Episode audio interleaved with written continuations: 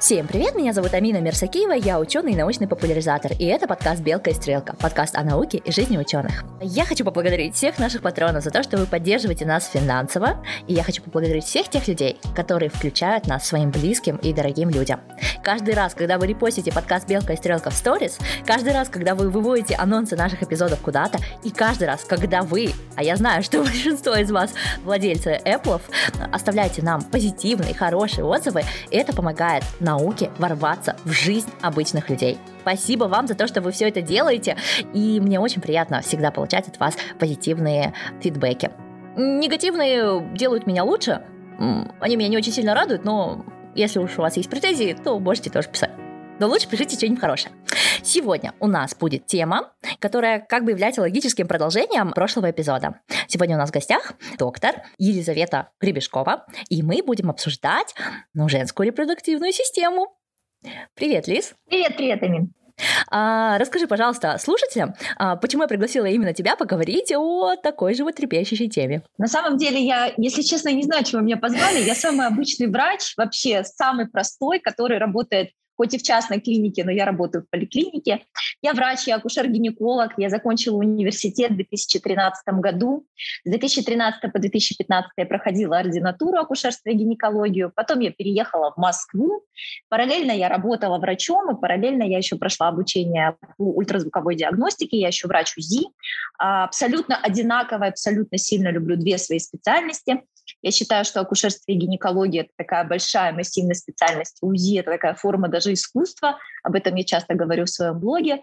И с тех пор я работаю. Работаю безостановочно. То есть у меня не было ни единого дня, э, там, ну, понятное дело, у меня есть выходные, хоть их и не так много, но я не прекращала работу. То есть я практикующий врач, каждый день я на приеме, я принимаю людей не два, не три человека в день, а иногда по 20, по 25 человек в день. Поэтому, наверное, все-таки я имею право что-то рассказать про репродуктивную систему. Буду рада это сделать. Это круто. Я бы хотела сразу отправиться к важной такой точке. Знаешь, на последней неделе февраля у меня в моих Instagram Stories ворвалась тема, которую мы с подписчиками обозначили как «сяськи-масяськи», где мы обсуждали разную контрацепцию. А, какая контрацепция существует, ее стоимость. Вот лично меня больше всего, конечно, возмущает, что стоимость контрацепции в разных странах головокружительная. И, к сожалению, контролировать эм, свое тело и свою ну, как бы свое желание иметь детей, а, такая возможность есть не у всех. Но многие люди стали мне писать, что «а почему ты вообще принимаешь оральные контрацептивы? Это небезопасно, это плохо, это ведет к раку». Расскажи, пожалуйста, насколько это правда? Вот у тебя из практики есть ли хоть одна пациентка, которая получила рак именно из-за оральных контрацептивов? Я начну с того, что я сама врач, и я много лет принимаю оральные контрацептивы. Я их принимаю, ну, с какого там, 2000 где-то там 15 года, я регулярно каждый день принимаю контрацептив. Я его подобрала себе не с первого раза, я его себе лично подобрала с пятого раза. Хотя я специалист, я знаю про свой организм, наверное, все. Плюс у меня есть моя профессия, которая позволяет это сделать оптимально, быстро и так далее, но тем не менее я подобрала себе контрацептив только с пятого раза. Поэтому я хочу сказать, э, во-первых, первое, на что я обратила внимание, относительно контрацепции. Очень многие, да, говорят, что это дорого и так далее и тому подобное. Честно скажу, я не сильно поддерживаю этот э, момент в плане дороговизны. То есть э, контрацепция, которая стоит там, моя контрацепция лично, одна из самых дорогих в месяц, там 1200 я пью оральную контрацепцию, да, в принципе, плюс-минус многие контрацептивы стоят столько же. Есть контрацептивы за 600 рублей, это сколько там получается, 10 долларов, да, есть там за 20 долларов, есть э, контрацепция, которая устанавливается на 5 лет, и она там стоит э, в районе там, 100 долларов и так далее. Но тем не менее, если подумать, вдуматься, что женщина лишается проблем, связанных с э, нежелательной беременностью, всего там за 10 долларов в месяц, ну, это совсем недорого. То есть это совершенно недорого, это не стоит каких-то безумных денег, потому что на одной чаше весов лежит 1200 рублей – это там один поход в кино, и отсутствие беременности нежелательной. Потому что, честно скажу, я э, со своей точки зрения гинеколога, который не только работает как врач, но еще и как психолог в любом случае, потому что все гинекологи-психологи да, нам рассказывают все про свою жизнь, про любовников, любовниц, про все истории и так далее. Я считаю, самой большой, самой страшной проблемой в современном мире — это нежелательные беременности. Это ужасно. И дело даже не в том, что женщина, которая забеременела э, вынуждена, ну, случайно и так далее, которая не предохранялась, она вынуждена идти на аборт и делает аборт, и последствия аборта. Самое страшное, что есть, это когда женщина рожает нелюбимого ребенка. Вот страшнее этого, мне кажется, нет вообще ничего. Когда она делает аборт, и пусть даже имеет достаточно большое количество осложнений, кстати, осложнения сейчас после абортов достаточно редки, благодаря тому, что есть разные способы прерывания беременности, и сейчас, слава богу, медицина идет вперед, но самое страшное — это родить нелюбимого ребенка, потому что я вижу такие истории, самое, мне кажется, такая душещипательная. Чего, что я буду что-то рассказывать в твоей практике, потому что Вообще мне хочется, нормально. чтобы люди это услышали.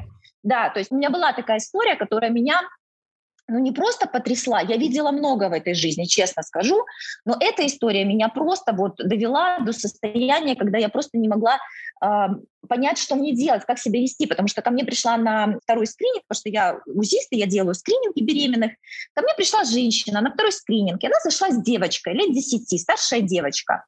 Ну, так бывает часто. Женщины приходят, они знакомят ребенка с новым членом семьи, который скоро появится. Это прекрасно, я считаю. А, девочка была очень воспитанная, она сидела себе тихонечко на стульчике, а папа их ждал за дверью. Ну, как-то так он не захотел заходить. Ну ладно, мы делаем УЗИ, все прекрасно, я смотрю 20-20 недель беременности. Я напоминаю, это 5 месяцев. И я говорю, пол, что будет мальчик, на-на-на. Я поворачиваюсь, я вижу, что просто у ребенка э, тихая истерика. Она вся в слезах, но она молчит, то есть она не издала ни единого звука, но она вся в слезах. И как-то мама начинает ее учитывать, вот, что ты мне позоришь, зачем ты плачешь, на-на-на. Я думала, что она сильно хотела сестру. Ну, дети, 10 лет, она, может быть, мечтала, что у нее будет сестричка, она так хотела. Я думаю, ну, бедный ребенок так расстроился. Говорю, ну, ничего страшного, ну, будет братьев, он же все равно будет тебя любить и так далее. И тут я понимаю, что дело как бы не в этом. И в какой-то момент мама просто говорит, все, иди отсюда, ты мне надоела, уходи из кабинета. И девочка просто в истерике выходит, я так, у нас такие полупрозрачные, ну, как бы перегородки, я вижу, что она просто падает в объятия этого как бы папы начинает рыдать уже как бы вот напрямую. И женщина начинает рассказывать. Оказалось, что этот папа, это папа второго ребенка, но не этой девочки. Это ее отчим, с которым у них очень хорошие отношения. Он ее очень сильно любит он о ней заботится, и она считает его своим отцом.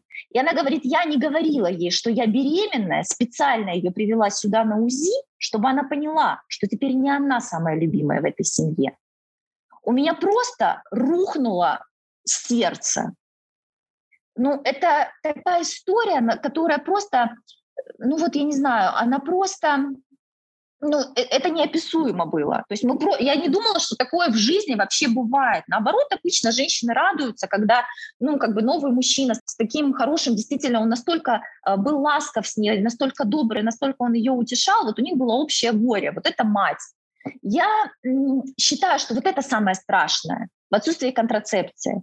Более того, я считаю, что контрацепция решает но если не все глобальные мировые проблемы, то, по крайней мере, ну, 90% их правда.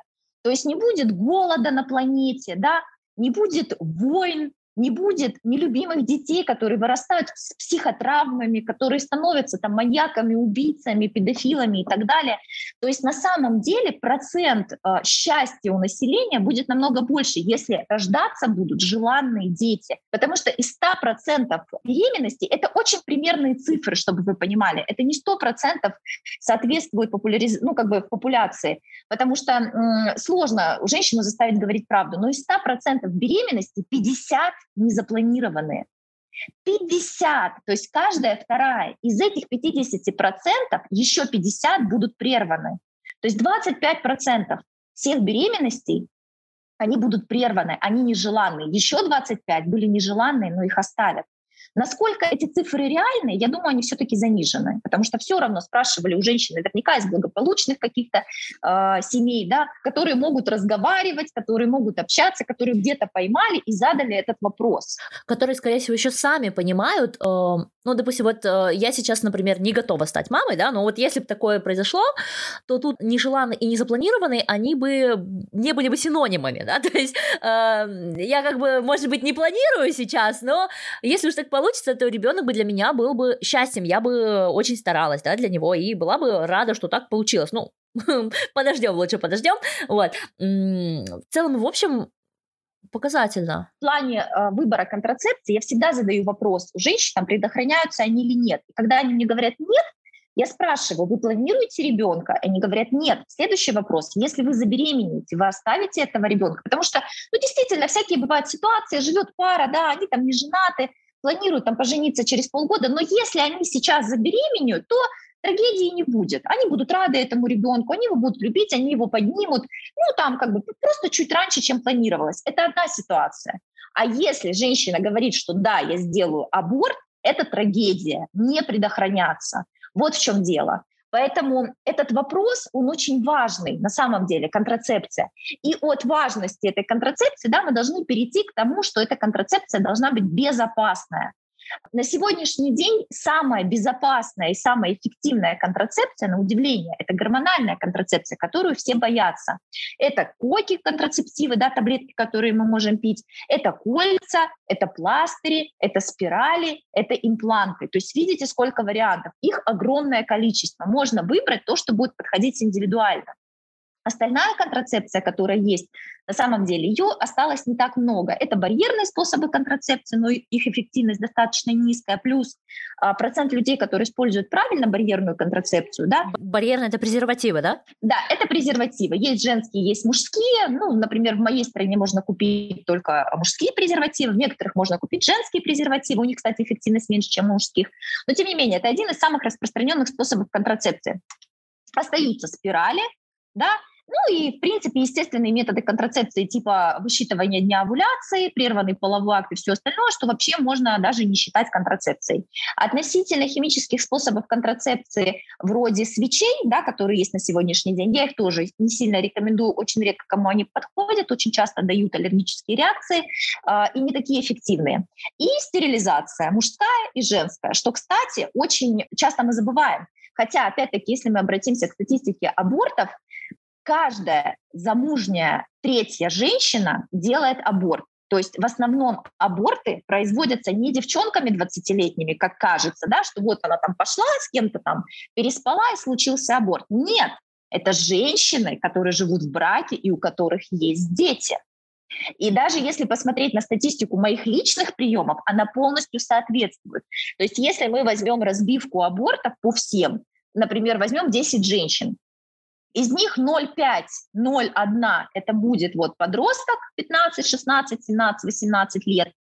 Кстати, хочу очень сильно э, похвалить вот подростковый возраст, потому что на самом деле сейчас очень осознанные подростки, они очень внимательно относятся к своему здоровью, они очень внимательно относятся к вопросам контрацепции. И все чаще я встречаю такую ситуацию, когда ко мне приходят на прием девчонки и говорят, я планирую начать половую жизнь контрацепция мне нужна. То есть это настолько круто, я там не знаю, я готова их просто расцеловать, сказать, что это просто самый лучший пациент на свете, потому что это пациент, который пришел до начала половой жизни. Это просто идеально. А, вот этот процент абортов очень низкий. Женщины, которые не состоят в браке, не состоят в постоянных отношениях, которые не планируют беременность, у них случаются незапланированные беременности в молодом возрасте, это ну, процентов может быть там 30-40, э, но все остальные — это женщины уже с детьми. То есть они уже знают, что такое беременность, они уже родили ребенка, и потом случается «ой». Более того, когда я начинаю с такими женщинами, которые говорят, что я больше не хочу детей, например, там четверо детей, пятеро детей, двое детей, да, а там, один ребенок, кто говорит, я не хочу ребенка больше. И когда я начинаю обсуждать необратимые способы контрацепции, типа стерилизации мужской и женской очень редко кто соглашается. Очень редко. Хотя, казалось бы, ну, вы не планируете ребенка, так э, надо же что-то использовать, да, мы не хотим гормональную контрацепцию, вообще мы не хотим предохраняться, мы хотим делать 10 абортов. Э, у меня, кстати, тоже была очень классная история, я ее просто обожаю, очень часто рассказываю. У меня э, пришла пациентка, у которой было 24 года, у нее было двое детей, и у нее было 9 абортов. То есть в современном мире у взрослого человека с двумя детьми было 9 абортов. Она приходила, ела эти таблетки как витаминки, и каждые там 6-7 месяцев приходила на новый аборт. Ничего себе! Да, такое бывает. То есть ты когда это рассказываешь, кажется, что 9 абортов — это где-то там э, в трущобах какая-то женщина, которая живет в подвале, которая бомж. Нет, это рядом. Это вот, это, это женщины, которые ходят по улице. И когда она пришла ко мне на 10 аборт, э, я сделала УЗИ, увидела у нее внематочную беременность. Э, я говорю, ну, все, беременность как бы внематочная, сейчас будем вызывать там скорую, на-на-на. И она так смотрит на меня и говорит, а почему у меня случилось внематочная? И я даже не нашла, что ей сказать. То есть 9 абортов, ты серьезно? Есть варианты, почему это случилось. Причем там аборты были непростые, там были с осложнениями, с выскабливаниями, с воспалениями после абортов. То есть это все прошло не просто так. Поэтому это важный э, вопрос контрацепция. И каждый должен на него... То есть если ты живешь половой жизнью, ты должен ответить себе на вопрос. Если ты не хочешь ребенка, ты должен предохраняться, ты должен выбрать то, что для тебя наиболее удобоваримо. Почему я так сильно... Ну, не то, что я я всегда предлагаю. То есть мой подход, он больше какой? Больше э, прозападный, скажем так, когда пациенту нужно предложить варианты, а пациент должен сам решить. Потому что наш такой совковый подход, когда врач должен решить за пациента. И пациенты многие к этому до сих пор привыкли, и они спрашивают у тебя, что ему делать. Ты всегда говоришь, что должен решить сам, потому что это твоя жизнь. Врач может только либо в экстремальной ситуации принять за тебя решение, да, когда тебе угрожает какая-то в твоей жизни опасность, или дать тебе выбор. Так вот, я всегда предоставляю выбор, но я всегда рассказываю подробно о гормональной контрацепции. Почему э, она безопасна?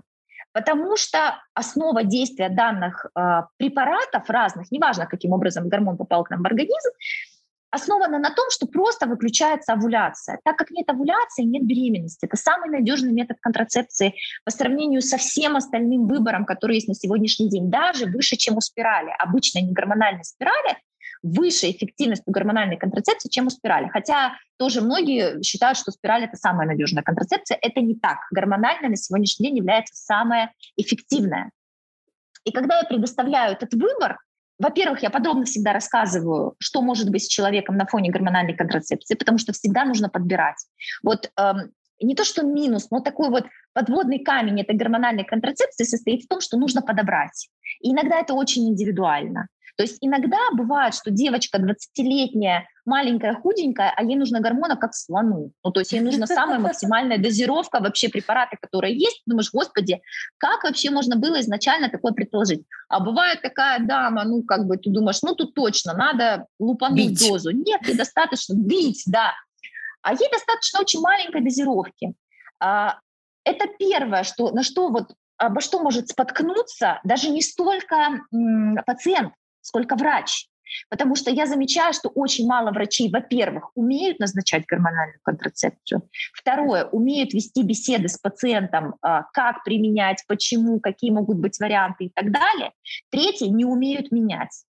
То есть... Вот последнее это вообще... Да, то есть зачем так сильно напрягаться? Я понимаю врачей, которые сидят в женской консультации, в государственной, у него там 100 человек в день, да, а вот она будет приходить, что-то у нее будет мазать, болеть и так далее. Ну, то есть э, и надо уметь общаться с пациентом, чтобы он не плюнул и не сказал, да идите вы со своей гормональной контрацепцией, ничего я принимать не буду. Вот больше всего проблема во врачах. То есть если мы возьмем статистику в США, процент принимающих гормональную контрацепцию женщин в 8 раз выше, чем в Российской Федерации. Ты знаешь, я специально к этому эпизоду посмотрю, какой процент приема в Германии, потому что у меня опыт э, гормональной контрацепции в Германии, он просто аховый. То есть я довольно какое-то время э, нахожусь на э, таблетках, и шведский производитель, он мне просто идеально подходил. Я вообще не замечала. Ну, из первой попытки мне подобрали, все замечательно зашло. А, а потом я переехала в Германию и попросила точно такой же препарат, но, естественно, понятно, от немецкого производителя. И точно такой же препарат мне не подошел. И когда я сказала врачу, он мне предложил, может, вам тогда прекратить их принимать. Это было ужасно. Но этот же человек, он мне, знаешь, выдал другие перлы. Когда я попросила у него вакцинацию от э, ВПЧ, этот врач меня спросил, а не планирую ли я случайно бледовать? Да-да, в нашем подкасте можно такое говорить. Причем, а, как ты понимаешь, диалог шел на немецком, и он использовал диалектное слово. Я была в таком шоке, что я это слово не записала, теперь я его забыла. Естественно, прийти к нему повторно и сказать, не могли бы вы повторить, что вы там имели в виду? То есть а, он потом повторил мне, да, а, как бы на Hochdeutsch, что он имеет в виду. И там не было такого варианта. То есть, в общем, смену половых партнеров как бы это, это он имел в виду.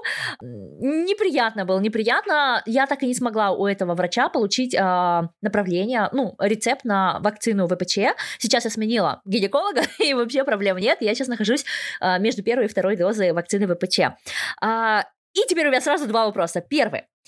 А, когда пациенты вот попадают на такие случаи, да, и им могут отказать что, что делать, как быть, куда бежать, а, как себя вообще вести? Одно дело, когда отказать, это всегда понятно, врач разбирается или не разбирается. То есть если врач говорит, ой, да зачем тебе эти гормоны, это же так вредно, ты поправишься, ты то, ты все. Слава богу, у меня нормальный вес, и обычно, когда мне пациенты зачехляют про вес, я встаю, говорю, вот, посмотрите на меня, я принимаю контрацептив. Если я жру, я поправляюсь. Если я не жру, я не поправляюсь. И они так, ну, типа, успокаиваются на этом, на этом фоне. То есть я такая сама себе модель приема гормонального контрацептива.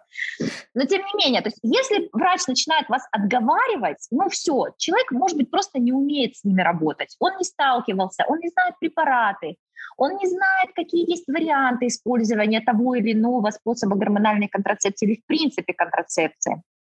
Сейчас же есть такие врачи, то есть я когда начала вести блог, я жила в каком-то своем маленьком мире, да, в котором я допускала какие-то эксцессы в плане общения с пациентами, в плане назначений. Но когда блог начал расти, мне стали писать истории, от которых у меня, ну, я не знаю, у меня не то, что там волосы на голове шевелились, они выпадали, убегали от меня.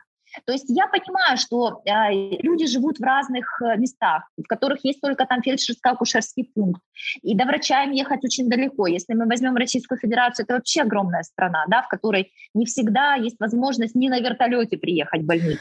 Да вот, например, в Германии просто нельзя э, пойти к любому врачу, то есть э, врачей так мало, они не берут новых пациентов. Если ты попал к такому, который тебе говорит, ах ты бледуешь, что тебе потребуется полгода, чтобы кто-то тебя другой взял. Да, да, то есть у каждого свои проблемы, но тем не менее с врачами напряженка. И я это все прекрасно понимаю, но тем не менее, если врач не разбирается, просто применять врача, ну здесь только, опять-таки, как с гормональной контрацепцией, методом проб. Методом проб ты идешь и спрашиваешь, назначьте мне контрацепцию. Если врач тебе говорит, что гормоны это вредно, что от них поправляются, и, кстати, насчет рака, я так и не ответила на вопрос, да, а, по исследованиам, я всегда рассказываю эту историю, она мне кажется очень логичной, да, и мне кажется, она так убеждает пациентов.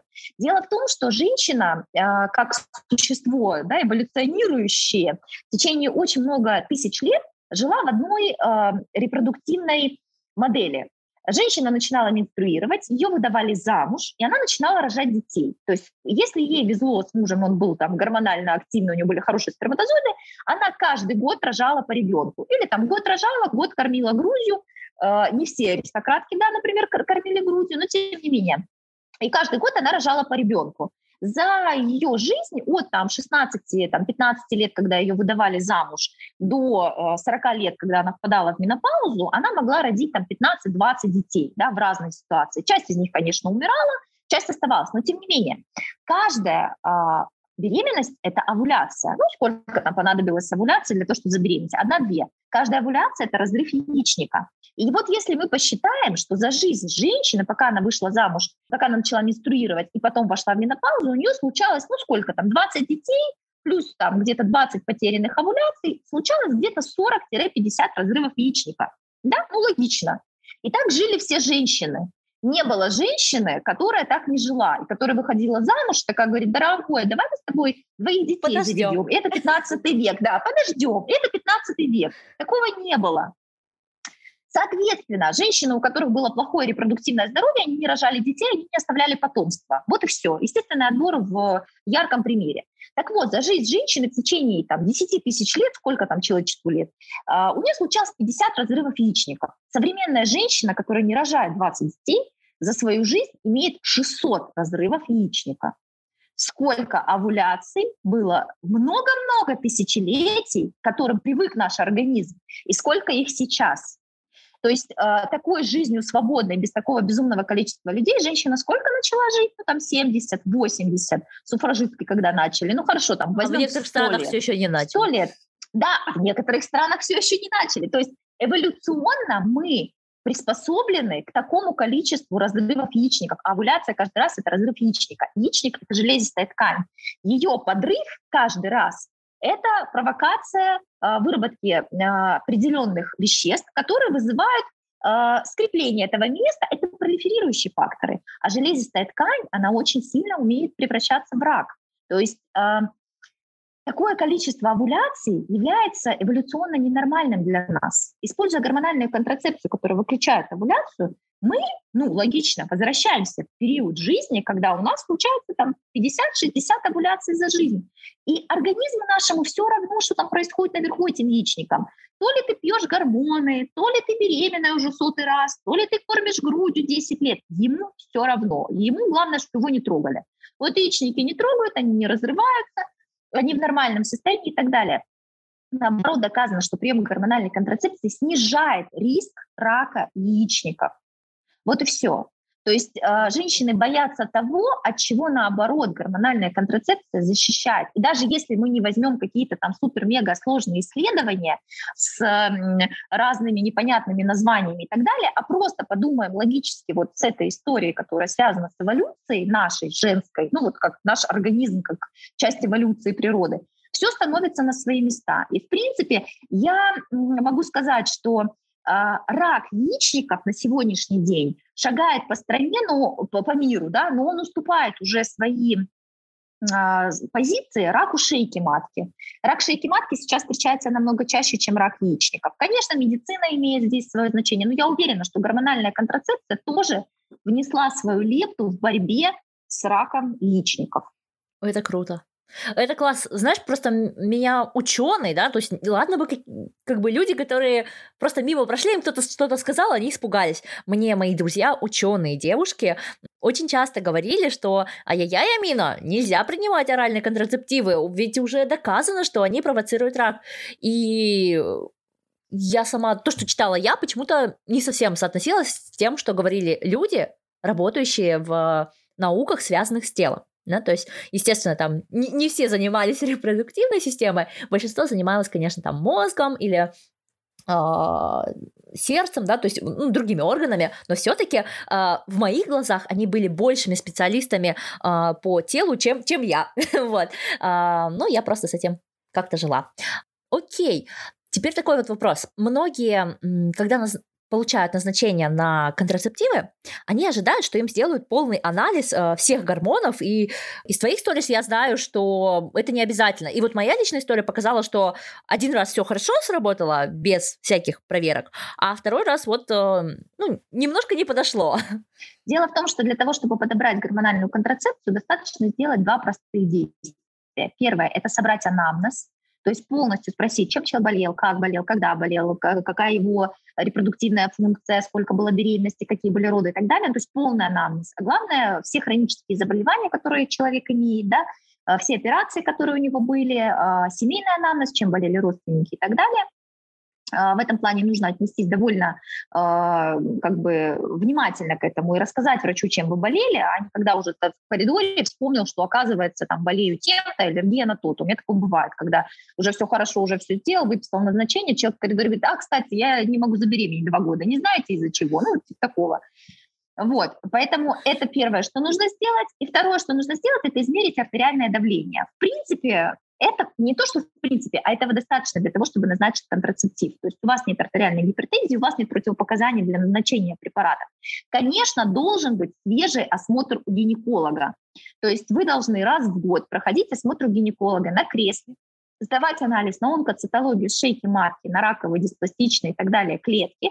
А, УЗИ в моей стране не входит в обязательный список обследования а, без жалоб, но по уму и вообще, в принципе, по адекватности, да, раз в год нужно делать УЗИ органов малого таза, э, раз в год нужно делать УЗИ молочных желез. Хотя, опять-таки, например, Международная э, ассоциация онкологов, у них есть своя схема обследования молочных желез, и практически там, до 35 лет она включает самообследование. Ну, мы понимаем, насколько можно самообследоваться, может быть, где-нибудь в странах Африки это и может иметь э, какой-то успех в плане диагностики рака и так далее, но не в наших странах. Понятное дело, где у нас есть доступ к УЗИ, это дешевый метод исследования, который есть, грубо говоря, в каждой подворотне. Если есть вот этот свежий осмотр, да, которому не меньше, которому э, не больше, чем один год, достаточно просто собрать анамнез и достаточно измерить артериальное давление. Все для того, чтобы подобрать контрацептив. Многие считают, что нужно сдать все гормоны мира. Но если у вас нормальная репродуктивная э, функция, то есть вы рожали детей, или вы там не рожали детей, и когда не планировали, вы их не рожали, да, то есть не было бесплодия. Если у вас нормальный менструальный цикл, он ходит регулярно, он не вызывает никаких сомнений, подозрений и так далее, то о каких гормонах идет речь? То есть зачем сдавать что-то, что э, ну, условно допустимо в норме? Потому что если есть какие-то дисгормональные изменения, когда мы их назначаем? Когда мы э, подразумеваем какие-то дисгормональные изменения. Например, у женщины задержки цикла. Да, понятное дело, что нужно понять, из-за чего у нее задержки цикла. Или, например, недавно у меня обратилась пациентка для подбора гормональной контрацепции. Мы собрали анамнез, мы посмотрели, у нее все прекрасно, все замечательно, но на УЗИ я нашла у нее эндометриоз. То есть у нее есть эндометриоидная гетеротопия в яичнике. Подожди, страшные слова. Давай для, для тех, чтобы не боялись. Что такое эндометриоз? Это не сильно страшно. Эндометриоз – это когда внутренний слой матки, эндометрий, начинает располагаться не там, где он должен располагаться, в частности, в яичнике. И образуется сначала гетеротопия, то есть небольшой такой участок, да, внутри которого собран эндометрий. Со временем это, конечно, штука растет. Но есть контрацептивы специальные, которые используются для сдерживания развития эндометриоза. То есть я сразу же подберу человеку контрацептив, который помимо контрацепции еще и будет для него лечебным. То есть есть контрацептивы с какими-то дополнительными опциями. Например, у женщины очень сильно болит низ живота, да, мы можем выбрать контрацептив, который уменьшает отечность э, перед месячными. Или болит грудь, мы можем выбрать.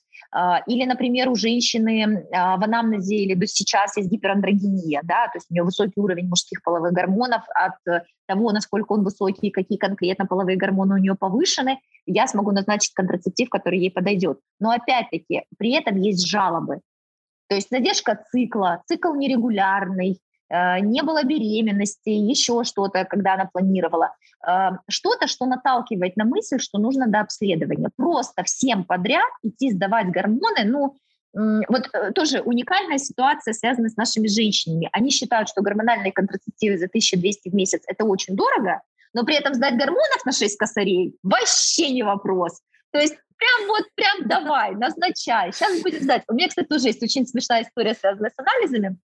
У меня была пациентка, просто потрясающая женщина, она обратилась ко мне после медикаментозного прерывания. Ну, где-то она там сделала аборт, и она очень сильно переживала, чтобы с ней все было хорошо. Я видела, у нее такой очень высокий был уровень тревожности. И она мне говорит, я хочу обследоваться на все. Вот я говорю, прям на все, может, на все не надо? Нет, я, доктор, пишите на все. Вот прям на все, что вы только хотите. Вот обязательно. И она мне говорит, гуляем, да. И она мне такая говорит, и обязательно иммунограмму. Я говорю, а зачем я хочу сдать на иммунограмму? Ну, думаю, ладно, надо, ну, человек хочет, ну, что я могу с ним сделать, да? Ей нужно написать направление, там кровь, моча, биохимия, ну, там стандартно, что, в принципе, раз в год все сдают у терапевта. Мы назначили, там пару гормонов не написали, уже гормоны обязательно надо было сдать.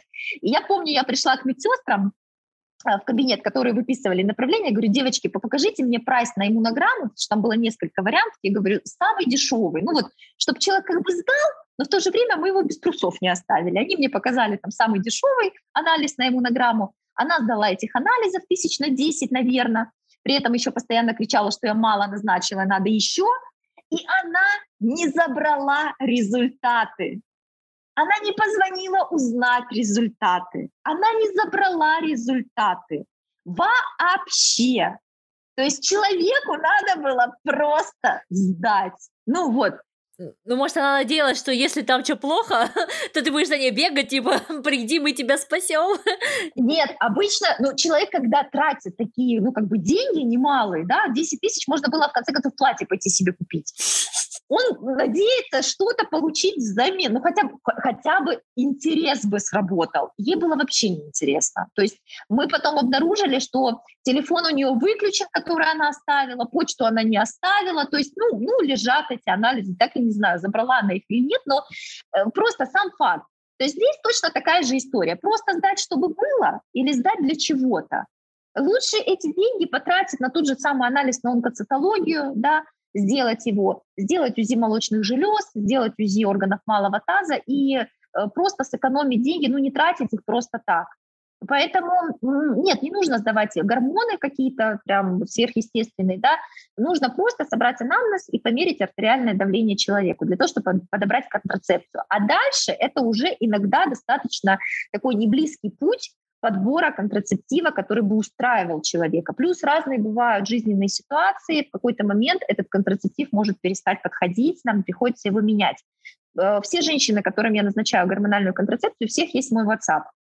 У меня иногда переписки, ну, то есть э, я могу себе позволить это сделать, да, я могу позволить дать себе свой номер телефона для того, чтобы человек, если что, мне писал. Писал и спрашивал, вот так, вот так, вот так. Говорю, это нормально, это нормально. В чем ты говоришь и все, инструктируешь человека подробно в кабинете, он все равно ни черта не запомнит. И когда случится, это нормально тоже, да, как бы, и когда случится там первая какая-то проблема, мазня между месячными и так далее, э, он все равно, он сможет тебе написать. То есть он не бросит прием контрацептива, а он тебе напишет. А, относительно эффективности я еще хотела рассказать гормональной контрацепции. Да, за все время э, моей практики у меня был один, наверное, случай, когда женщина на фоне приема гормональной контрацепции, да, она пусть и была низкодозированная, но тем не менее она забеременела. Но когда мы начали выяснять, оказалось, что она очень сильно заболела, э, у нее было что-то там УРВИ, потом у нее случилась диарея я не знаю, как она в этом состоянии жила половой жизнью, ну, тем не менее, это случилось. Да, вот вместе с этим совсем, с текущим носом и диареей, она жила половой жизнью и забеременела. Видимо, такая На фоне приема контрацептива. Да, то есть здесь, как, кстати, да, она очень такая красивая была девочка. Ну, то есть э, здесь просто были факторы, которые снижают эффективность препарата, да, диарея, рвота, когда таблетка не может сосаться, тяжелые УРВИ, когда повышается потребность в гормоне, чтобы удержать собственные э, гормоны и так далее. Ну, то есть чтобы э, гормональная контрацепция была эффективной, чтобы ей использовал э, пациент, пользовался пациент, достаточно просто держать контакт. Да, держать контакт, отвечать на вопросы, которые периодически возникают, и, и то не всегда удается. То есть иногда я настолько рада э, эффекту от контрацепции. У меня есть девочка, которая живет в другом городе, но периодически ко мне приезжает издалека, и у нее были проблемы. То есть было э, гормональное заболевание. Мы подобрали контрацептив, потому что она не планировала беременность. И девочка за полгода похудела на 35 килограмм. Эх, за зависть. Да, и если она ко мне пришла таким вот прям вот, она была прям пончиком, аппетитной женщиной, давай так сказать. Пончик очень аппетитный, я должна сказать, очень. Ну, то есть э, она совсем молодая девочка, ну, то есть совсем прям молодая. И тем не менее, ну, и по индексу массы тела у нее была лишняя масса тела, тем не менее, я никогда не говорила, там, ты должна перестать жрать быстро.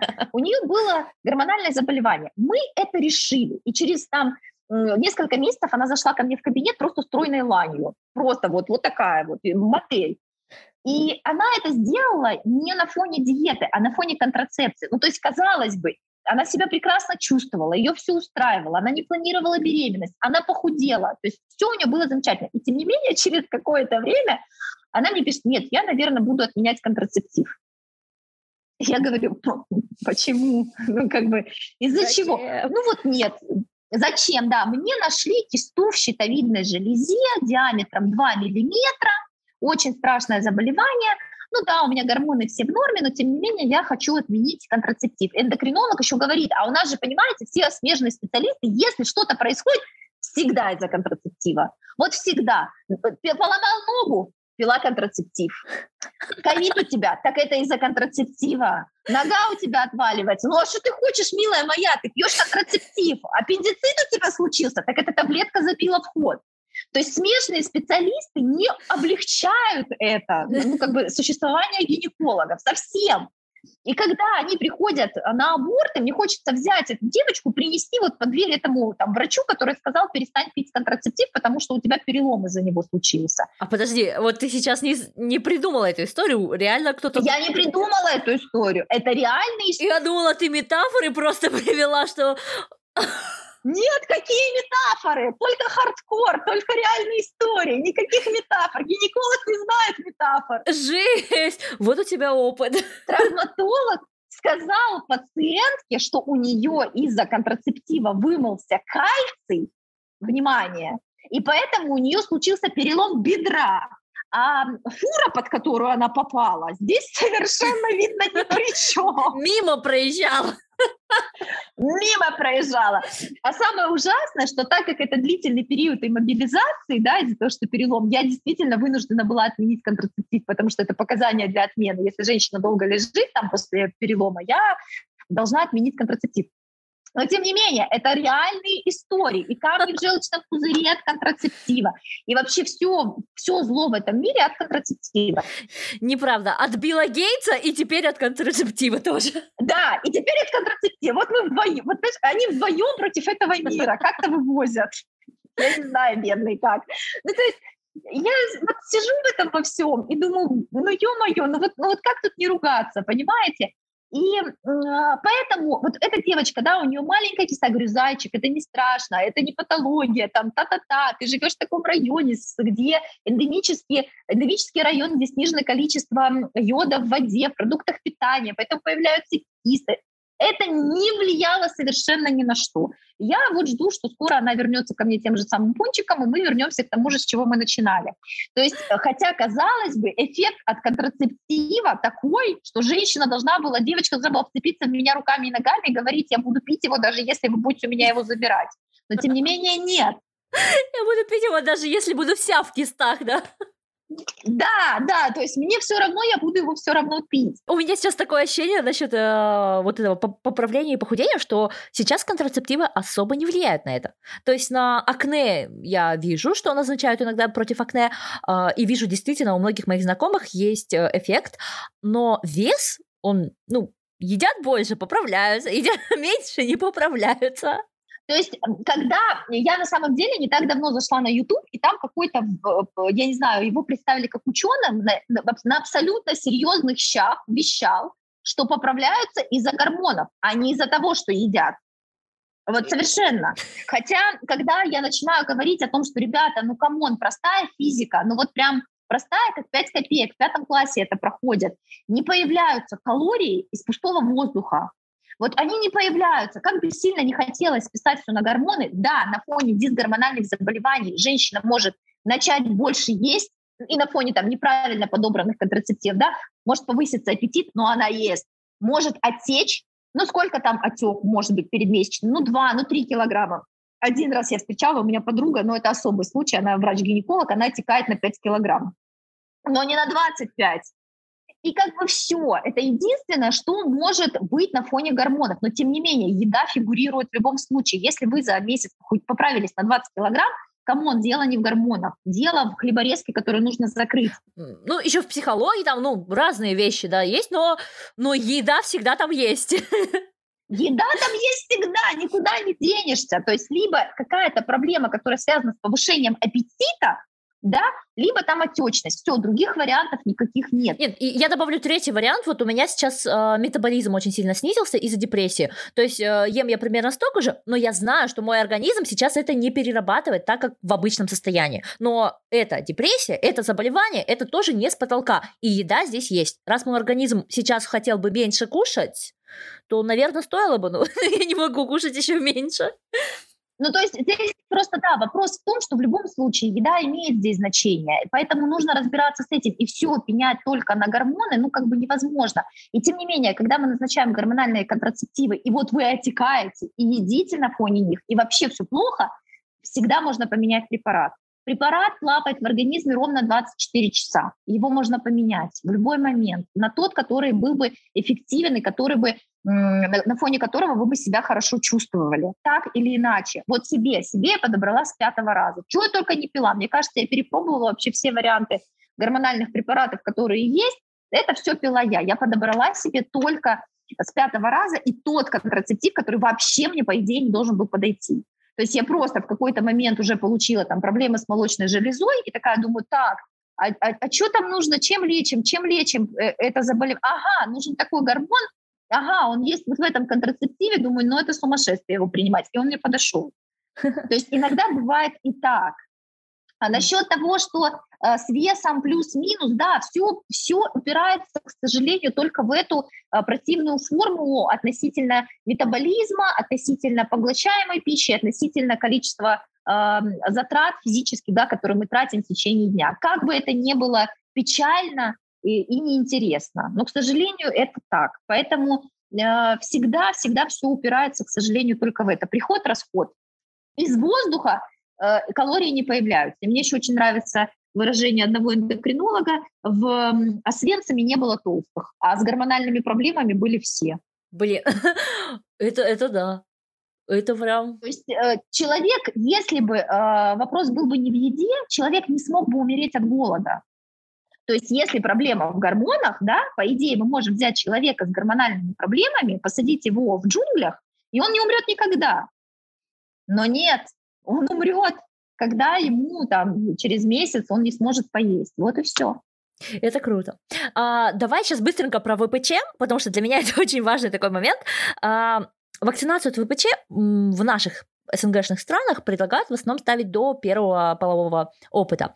А, но по миру, в принципе, вот мне 31 год, и я сейчас только смогла накопить денежку на такую вакцину и найти гинеколога, который бы не обвинял меня в блядстве. Вот. А, скажи, пожалуйста, а, кому, когда и зачем нужно ставить такую вакцину, делать такую вакцину, и может ли быть слишком поздно провакцинироваться против ВПЧ?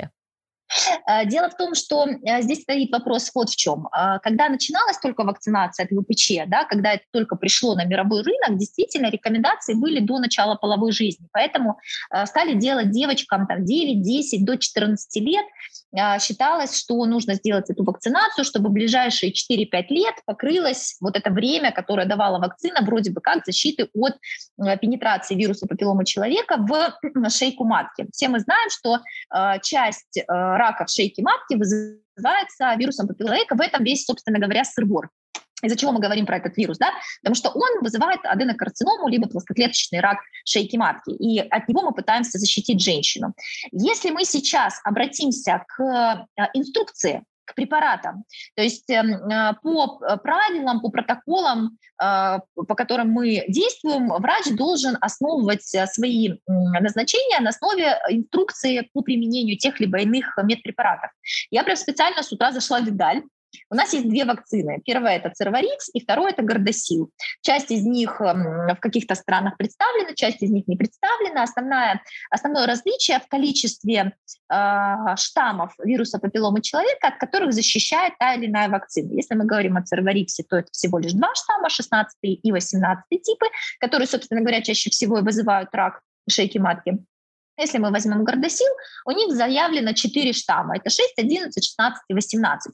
Плюс они говорят о том, что есть перекрестный иммунитет с другими штаммами вируса папилломы человека. Так вот, в инструкции к цервариксу написано, что э, показанием для использования данной вакцинации является профилактика э, поражений вируса папилломы человека у женщин в возрасте от 10 до 25 лет.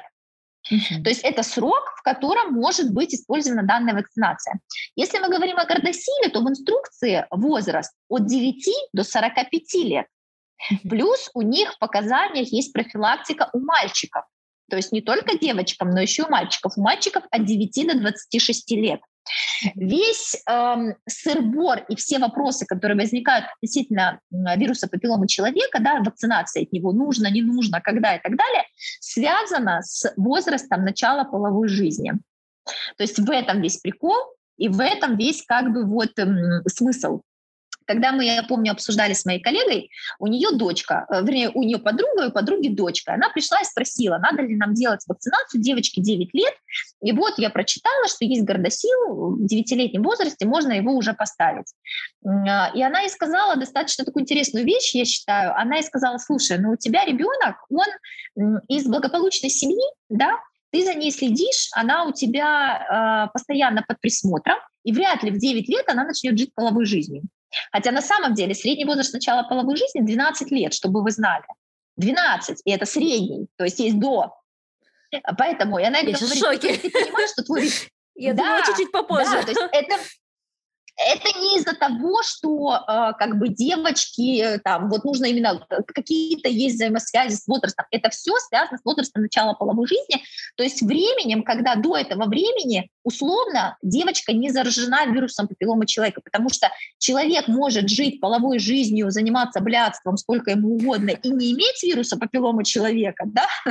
Поговорим о насущном. Но серьезно, есть может быть 150 тысяч партнеров и нет ни одной инфекции, ни вируса папиллома человека, ничего, а можно жить один раз половой жизнью и получить все.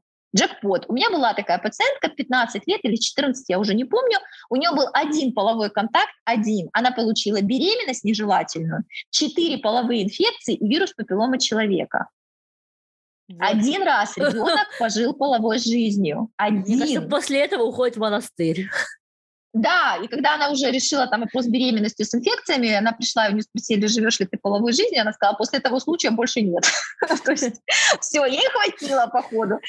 То есть э, все вот эти вот вопросы, которые связаны, они связаны с возрастом начала половой жизни. Поэтому, к сожалению, очень сложно отследить да, тот возраст, когда девочка начнет жить половой жизнью, предсказать его, или как-то сказать, как получится или как не получится. Слава богу, сейчас начинает все более такой быть тесный контакт между родителями и детьми, и, в принципе, все больше девочек приходят к мамам и говорят, слушай, я хочу начать жить половой жизнью, давай пойдем подберем мне контрацепцию, и мама может до этого момента девочку привить, да, и сказать, слушай, дай мне полгода на вакцинацию, да, потому что там 6 месяцев нужно подождать до третьей прививки, и живи, пожалуйста, делай все, что хочешь. Но, к сожалению, э, это не очень часто бывает. Поэтому а мальчики так вообще, там, защита от аногенитальных бородавок и всего остального. Ну, то есть э, здесь вопрос состоит исключительно в возрасте. В возрасте Подожди, начала но... половой жизни условно. Угу. Ну, вот если э, наше с тобой поколение, вот оно там э, около 30-летнее, а мы когда, мы когда были маленькими, тогда еще не было ни городосилов, ничего. И все, поздно пить боржоми. если нету ВПЧ, то есть если цитология показывает. Да, на самом деле здесь вопрос состоит в том, есть ли ВПЧ на данный момент или нет. А, действительно, можно сдать анализ на вирус папиллома человека, получить его отрицательный и сделать вакцинацию. Но а, вопрос состоит вот в чем. Вопрос состоит в том, что а, даже анализ на вирус папиллома человека не дает стопроцентной гарантии, что его нет в организме да, и тогда прививка ну, просто усвистит в пространство. Но это самое минимум неприятностей, которые может быть. Да, и все-таки рак шейки матки достаточно частая ситуация, особенно если есть семейный анамнез, связанный с раками а, половых органов, не обязательно даже шейки матки, это может быть рак яичников, рак матки, рак шейки матки, рак вульвы, влагалища и рак молочных желез. И такое есть. А, конечно, если есть такая возможность, потому что да, да, всякое может быть. Э, если есть такая возможность, потому что все-таки стоимость вакцины, она не дешевая, если есть такая возможность, конечно, стоит привить. Э, и действительно стоит сделать э, эту прививку для того, чтобы уменьшить риск возникновения такого крайне тяжелого заболевания. Плюс сейчас, я сейчас расскажу вообще, это, конечно, будет не в поддержку вируса папиллома человека и вакцинации от него, но, тем не менее, расскажу такую жуткую историю. Она была описана, наверное, пару лет назад в научном журнале, который издается в Москве. А, но э, на прием в научно-исследовательский институт поступила с кровотечением генитальным, ну, то есть из половых путей, девочка 8 лет. 8 лет. Она так чуть-чуть кровила, кровила, кровила, кровила, что-то сделали УЗИ, ну, вроде все нормально, вроде все хорошо, что-то там гормоны сдали, ну, решили, что какое-то преждевременное там половое созревание, и в какой-то момент у нее случилось кровотечение прорывное. Слава богу, в научно-исследовательском институте есть возможность сделать гистероскопию, фиброгистероскопию без эм, дефлорации. Ну, то есть э, зайти маленькой трубочкой и посмотреть. И когда зашли этой маленькой трубочкой, оказалось, что у ребенка рак шейки матки причем распространенный на вульву. А, когда сделали КТ, МРТ, оказалось, что он распространен уже, там, по-моему, третью стадию ей ставили. И ребенку 8 лет сделали операцию, и потом было там комбинированное лечение, целая история, но тем не менее такое было. Такое бывает в практике. Это, конечно, такая казуистика, то есть то, что бывает довольно редко, но такое может быть. Даже до начала половой жизни такое, к сожалению, случается. Поэтому эм, сложно сказать, если бы э, Церварикс или Гордосил вошел в график э, прививок обязательных, мне кажется, это было бы очень хорошо, но это очень дорого. У нас в Казахстане сейчас ходит но народ так просто... Ты не представляешь, какое у нас движение противников вакцин именно из-за вот этих ВПЧ-вакцин. А, потому что люди считают, что все, ВПЧ-вакцины это стерилизация, это все, это страшно, это кошмарно. А, и я просто потерялась, когда это впервые прочитала. Дело в том, что мне всегда очень нравится, когда говорят какую-то информацию, да, которая не имеет научного обоснования, но тем не менее я ее переворачиваю в обратную сторону. И это очень отрезвляет людей. Например, а, вы говорите, что вакцинация от вируса папиллома человека вызывает стерилизацию. Значит, если уколоть вакцинацию от вируса папиллома человека, человек будет стерильный. То есть можно использовать это как надежный способ контрацепции. Но, к сожалению, этим не используется. Ну, то есть сколько было бы решено проблем, если бы это было правдой. Уколол вакцинацию, и круто, на всю жизнь вообще можно не переживать, и ты больше никогда не забеременеешь. Но это же супер. Точно так же, как гормональная контрацепция. У меня была пациентка, которая мне звонила в истерике, ей доктор-гинеколог сказал, что вы от э, гормонов, от гормональной контрацепции, у нее было кровотечение э, дисгормональное, я назначила препарат по определенной схеме для того, чтобы вызвать остановку кровотечения без обоскабливания и всего остального. Кровотечение остановилось, но она пришла к другому гинекологу, и другой гинеколог сказал, вы что, вы от этого препарата пойдете в менопаузу? То есть у вас больше не будет месячных. И она мне звонила в истерике. Я говорю, круто. То есть мы используем Золодекс за 25 тысяч рублей, Бусерилин за 4,5 тысячи рублей каждый месяц для того, чтобы женщину ввести в менопаузу после там определенных моментов. А тут регулон за 500 рублей. Вот так справился. Всего 4 таблетки пьешь, и ты в менопаузе. Блин, было бы так круто, если бы это работало. Да вообще, противники всех, знаешь, научного метода, а у них самая классная фантазия. Никто так не верит в науку, как мракобесы. А, потому что да, да, да. все вот эти истории с коронавирусом, да, ну, я как ученый, даже я, я, мы просто еще не там. Я хочу, чтобы мы были там, но мы так не умеем. Вот. А мракобесы... Да, мракобесы... то есть было бы очень круто. Давай посмотрим с тобой, что там спрашивают наши с тобой читательницы. А, первый вопрос, почему спираль и другие штуки ставят только после беременности? Почему э, не все методы контрацепции можно использовать э, до беременности? Вот, может, человек вообще не хочет рожать? На самом деле можно использовать, и можно поставить спираль и до беременности в том числе. В противопоказаниях установки, вообще в противопоказаниях к спиралям не написано «не рожавшая женщина». Просто есть более м, предпочтительные методы контрацепции. Но спираль можно абсолютно спокойно поставить женщине, которая не рожала, действительно есть, хорошо ты сказала, ты вспомнила про женщин, которые, например, вообще не планируют беременность, да, э, и это нормально, это абсолютно ничего в этом нет такого, этого не нужно стыдиться. Есть женщины, которые не хотят детей, в принципе, они имеют на это право. Они очень стесняются об этом говорить. У меня даже была такая очень достаточно печальная история, когда ко мне попала пациентка, а, ей было 24 года. Ну, и мы как-то так с ней разговорились. У нее двое младших э, брат и сестра. Мать у них э, погибла, и она их удочерила. Ну, удочерила, усыновила. И то есть она их поднимает с 20 лет. У нее, грубо говоря, есть двое детей. Она говорит, у меня есть двое детей, мне их нужно поднимать, мне их нужно одевать, обувать, вести в школу и все остальное. Говорит, я не хочу детей, никогда не хотела. Она не имеет права по законам Российской Федерации сделать стерилизацию. Потому что для того, чтобы сделать стерилизацию, должно быть либо 35 лет, либо у нее должно быть двое детей своих, которые она родила. Она не имеет права этого сделать, поэтому она поехала делать это в Германию. То есть она получила э, беременность, она сделала аборт и поняла, что он говорит, это просто кощунство, я не могу так ни со своим организмом, ни с этими детьми, которые вообще не виноваты в этом. И она поехала в Германию, сделала данную процедуру. То есть действительно можно поставить абсолютно спокойно спираль до беременности. Ничего с вами не случится, просто мы стараемся до беременности, если женщина планирует когда-то беременеть и рожать, особо не лезть в полость. То есть это же манипуляция, которая производится в полости матки. Чтобы не было никаких вмешательств в э, полость матки, в которой непосредственно будем э, беременеть и потом вынашивать и рожать. Но если вы хотите, действительно так можно. У меня есть одна знакомая, которая поставила своей дочери в 16 лет спираль, потому что она знала, что если она не поставит спираль, она ей точно принесет э, беременность незапланированную. И все прошло хорошо, как бы все нормально. Какой интересный это семейный, семейные отношения, это очень интересно, окей. А, ну, это, это такое, да, такое тоже бывает. Дальше такой вопрос, стоит ли прижигать эрозию? Вот это тоже очень интересный вопрос, потому что эрозия, э, это мы так пациентам говорим, да, у вас эрозия, потому что все слышали это слово, все примерно понимают, где это находится, и примерно понимают, о чем это. Хотя на самом деле эрозия – это только один из диагнозов того, что есть на шейке матки. Есть эктопия, есть эрозия, есть дисплазия, есть лейкоплакия, есть э, неоплазия, цервикальная, интраэпителиальная и так далее. То есть много-много разных диагнозов, которые, когда мы говорим, мы говорим эрозия, да, потому что пациенту проще. Когда у вас находят просто во время осмотра и говорят, у вас эрозия, это не диагноз. Нужно поставить диагноз. Для этого нужно сделать кальпоскопию, для этого нужно сделать мазок на онкоцитологию, для этого нужно сдать вирус папилломы человека. На основании этих трех простых анализов можно сказать, что делать дальше, и нужно ли что-то дальше делать. Потому что если это эктопия шейки матки, с этим ничего не нужно делать. Нужно достаточно раз в год, но тоже, опять-таки, здесь такой вопрос. Если пациент э, комплаентный, то есть он готов приходить раз в год обследоваться, сдавать анализ на онкоцитологию, делать кальпоскопию ВПЧ, его можно отпустить.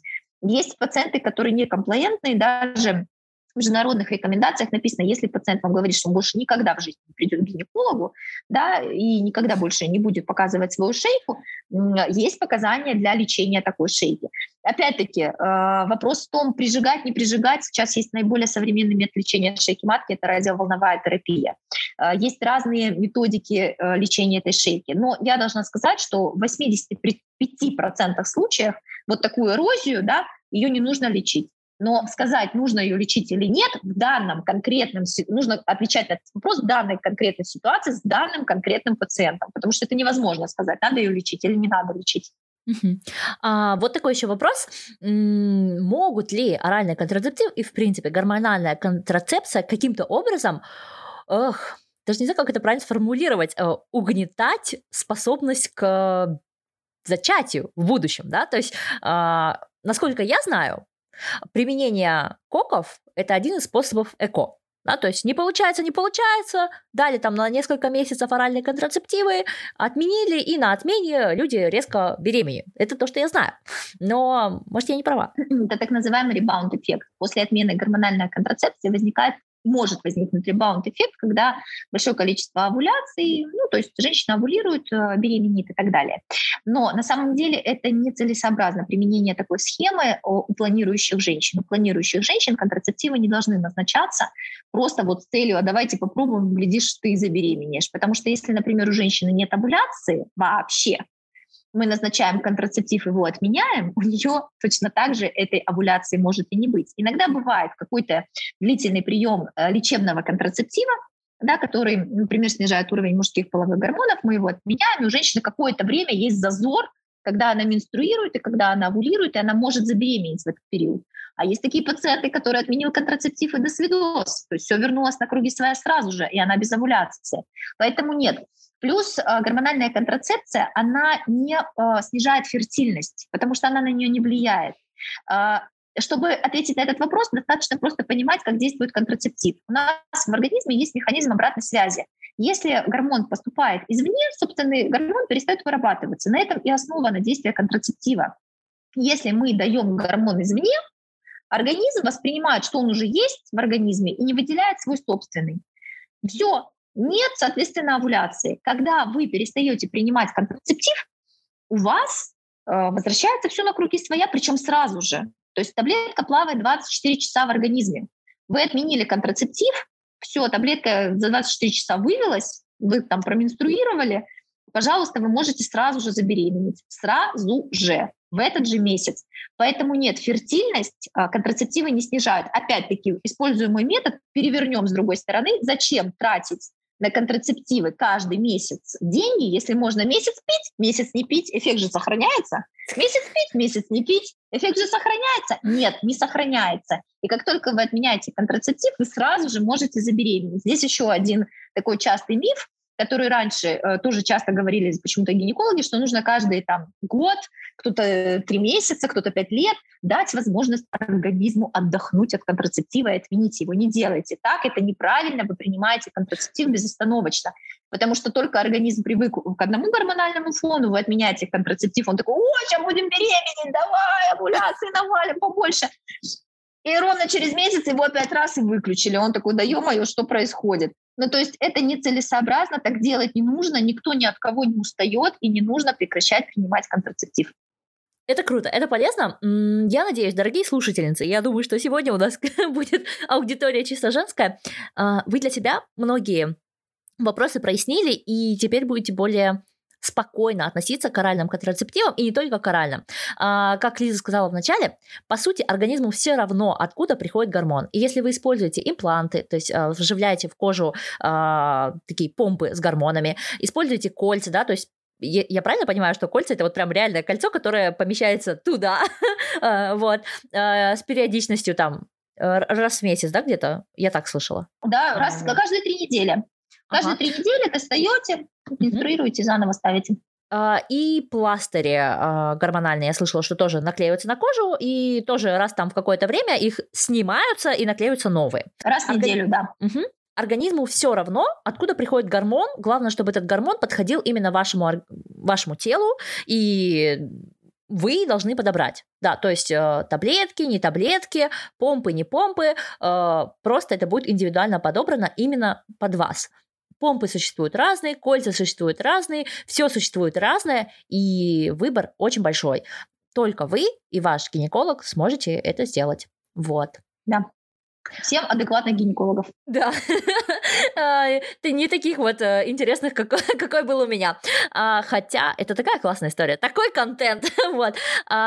Спасибо большое. Да вообще, разрешайте эту историю рассказывать. Как немецкий гинеколог спрашивал меня, планирую ли я эм, предавать. Мне так жалко, что я не запомнила это слово. А, оно было на диалекте, и это был бы, это был бы перл. Ну окей. А, всем спасибо. Лиз, спасибо большое за то, что пришла и рассказала нам все это. Так, а, девочки, мойте руки, потому что корона никуда не ушла. а, спите хорошо, кушайте вкусняшки и не переживайте. Всем пока-пока. Pick up the dice, give it a roll. You never really know which way to go. Feel it inside, feel the spark, lift you up when you're falling apart. We think we know it all, we stand ten feet small, with our head under, head under ground. I think I've seen it all, but I've come so far, but it just got me high till I broke done.